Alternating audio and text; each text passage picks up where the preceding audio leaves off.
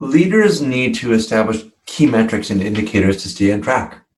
Um, when people have a very clear target, it orients their attention. And by establishing metrics, leaders keep people focused, they can measure their progress, and perhaps most importantly, they could make course corrections much, much earlier.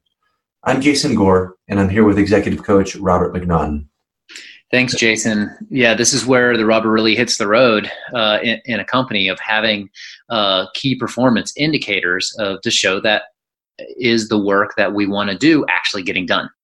Yep. And is it producing the results that we want to produce?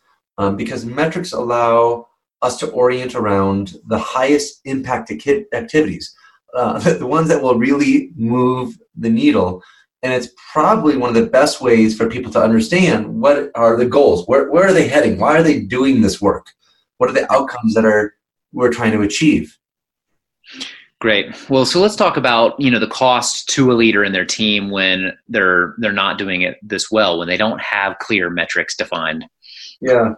I kind of think it's like you know driving a car looking through the rear view mirror.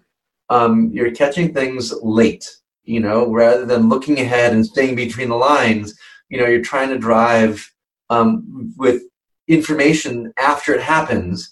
And so you're catching problems really late in the game. You're essentially walking down a dead end street and really don't know it oftentimes um, until you already hit the wall.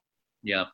I, see like also two big costs, and one is like the the one of like not having defined metrics, where people just naturally get into their own silos and they define work based on what's most relevant to their work that they're doing.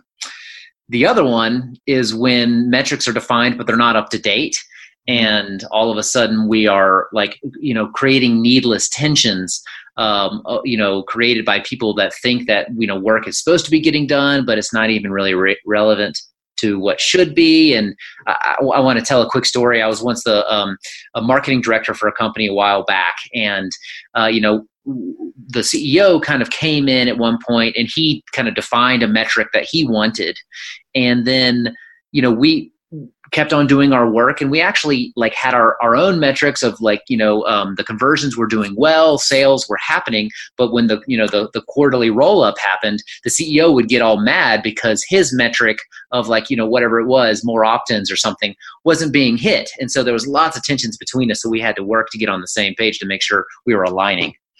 Um, i'm going to go uh, astray here and share a story uh, similar but different about my fifth grade teacher miss rosemary and uh, you know I remember so the assignment was to draw a picture of, of this farm that was described in the book that we had read. Maybe it was you know in our literature course, so to speak, and I spent a lot of time like drawing this out and making just a beautiful picture, hours and hours. I really enjoyed it, and I turned it in, and I was really proud, and I got a C. I was like, I was kind of devastated. I was like, what? How is this possible? And uh, I mean, I spent all this energy. I was so proud. And it turns out that what she was looking for was accuracy. She wanted the picture to accurately represent what was expressed in literature. And I was shooting for something completely different, right? It was more of an artistic rendering of what this could look like. Um, and it, you know, it's, it's, I use this metaphor because it's like, what is the goal? How are we being measured? And a lot of work can go into producing the wrong outcome.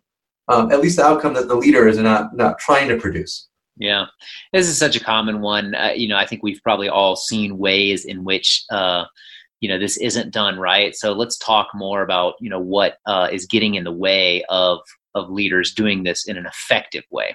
Yeah, well, I mean, it does take time to you know create your dashboard of metrics.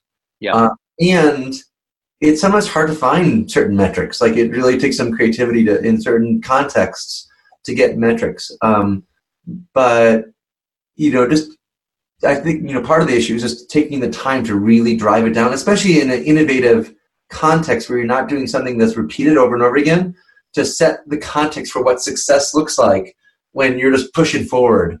Um, it takes a little effort to to pause and set these projects up for success and I, it's a, there's a lot of kind of like um, shoot from the hip versions of this. It's like, well, here's one metric that really matters to us: uh, customer satisfaction. Okay, let's make sure do that. But then they don't, you know, really get into how do we measure that. Or there's like, okay, well, the customer service team put together a survey, but you know, only like one percent of the audience is filling out the survey, and then we're using those metrics and actually driving new strategic thinking based on on really poorly measured metrics. Right. Now, the other thing is that we, we you know, collect too many metrics, um, and then we just have a ton of data, but it's actually not informative. And so, or obsessing, like I had one CEO, right? He was checking sales every half hour, right? Yep. And it was like, okay, what what decisions are you going to make with that information? Like, you, you're not going to do. Okay, so sales are down this hour, and now you're stressed, and now you're what? Does it really matter the last half hour, or does it really matter the trends? And so it's like collecting and working with the right information. Yeah. Um, I think about aviation a lot as a, as a pilot. And, you know, like altitude and speed are like the two metrics. Like if you lose control of either of those, like something is wrong, clearly wrong. Like there's a whole bunch of other things on the dashboard, but like you could get overwhelmed. And like those are the two most important things. That's right not hitting something. But um, when you're flying, you know, straight and level flight, like keep your eye on those things. Um, and so, and if you are like, oh wow, look at that, my altitude is, I'm losing altitude. What's going on? And then all of a sudden you find like early indicators of an icing issue or some other issues that you could correct while you still have time to do something about it. It's not like the project has ended and it's a failure. It's like, no, it's like we could make corrections early on if we use this data well that's right. inform ourselves.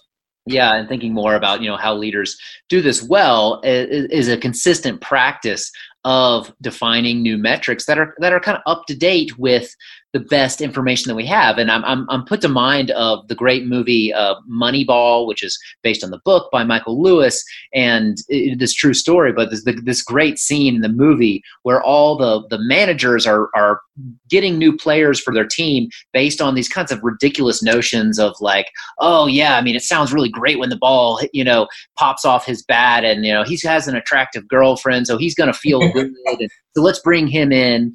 And then, you know, the character played by Brad Pitt, you know, he finds this very scientifically, um, you know, specific way of getting one number, you know, the on base percentage in in like doing all of their hiring for their players based on that one number. And it drove everyone else crazy. They tried to sabotage him but it ended up changing baseball because he was willing to do the hard work of managing off of a, a well built metric. You know that makes me think of just very charismatic leaders like in the hiring process we might hire a very senior very charismatic leader um, and then it takes us you know nine months or a year to realize you know our cmo is not producing the results that we thought they'd produce and you know we give them all this big long leash but if we just had some basic metrics in place like we could catch things early and realize oh wow no there's something wrong here or what this person is applying from their previous experience doesn't work with our particular audience or customer or product or price point. Um, and it really just allows us to check our assumptions early in the process and not get kind of faked out by what might look good otherwise.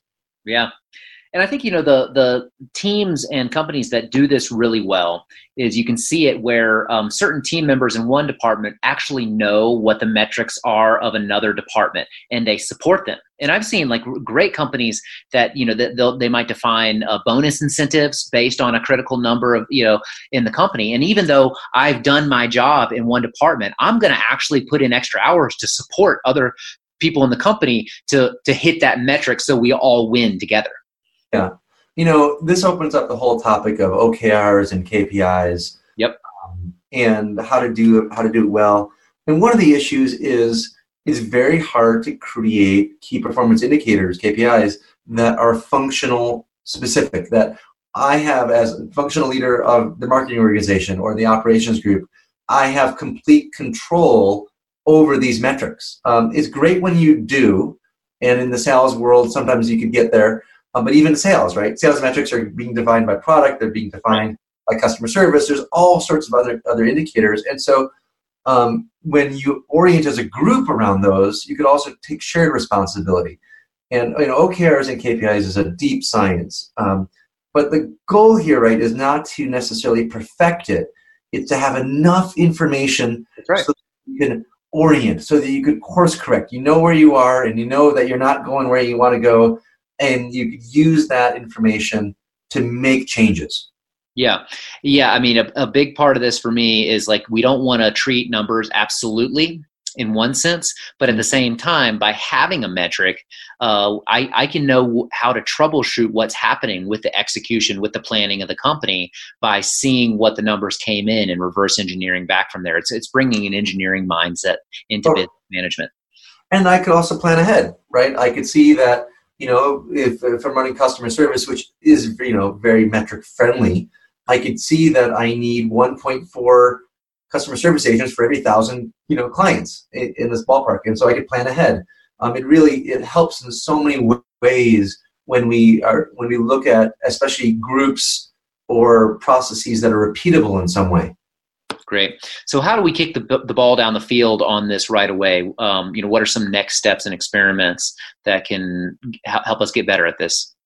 You know, what I see is that most CEOs they get to a certain point where they realize that they have they have you know they have something that's being successful and they start putting this in place and usually what they do is they just tell all their leaders that they want okrs or kpis and they send out a template to everybody to say tell me what your group's okrs are yeah and those are usually quarterly um, and literally like they're that's part of the quarterly planning process is what are the okrs and it really highlights um, it, it's a it's a tough little process, right? To think through what am I going to be measured on? What are the objective results I could be measured on this quarter? And what do I need from my my fellow team members to accomplish that? It really forces the equation um, for us to have tough conversations about what are we accomplishing together. Yeah, exactly. Like really uh, being able to have the conversation about the metrics and whether they're actually measuring success and how they connect top to bottom to the from the work that we're doing today to the priorities to the, the roadmap to the vision of the company and see if they're they're actually in alignment and consistently reviewing them that way. Uh, i just will say there there is a downside to metrics right? Because we get what we measure. So if you know i remember at&t was measuring number of new customers right they weren't that's all that's what they're measuring they got a lot of new customers it, they were not measuring whether the customers could pay the bills or not. Right. Uh, at least in the beginning of, of that project. Um, and so all of a sudden you had a lot of new customers that had no credit score because they just forgot to measure that, right? So, you know, metrics do have a dark side. They do tend to skew you and tend to, you know, people tend to gain towards those metrics. Uh, and so we really want to hold them in context, not as end all be all, like, you know, do this or die, um, but hey, this is one indicator of success. That's right. And so the more objective we could be, but also hard, larger context, right? Inside of larger context, and make sure that you're holding that. Yeah, we have to be good scientists. We observe the data, but we re- remain humble around it. Mm-hmm. And be constantly reviewing the metrics. Um, and it's okay, right? To you know, as as organizations grow, you know, we focus on the metric that's the lowest, and we we get that up to speed and then we put our attention on the next lowest metric. Um, and the the amount of data as things stabilize can increase, and we're obviously we're going to get more refined if we're in a repeatable process around sales or customer service, um, and we can expand over time. But you know, start simply in the beginning. That's right. Yeah, I work with a lot of my managerial clients on just making sure that they have a heads up display for all of their meetings, that they're you know reviewing that data first and then letting the uh, agenda items take shape from that. The the key thing here, I think, is to have metrics, right? Because metrics ensure people are on the same page. It forces the conversation, uh, focuses on them on the same end goals, and in my opinion, it allows for early detection of issues and course corrections before things really blow up. Really good stuff, Jason. Thanks a lot. Thanks, Robert. And uh, to all the leaders out there, and we're all leaders, we hope this conversation has been helpful.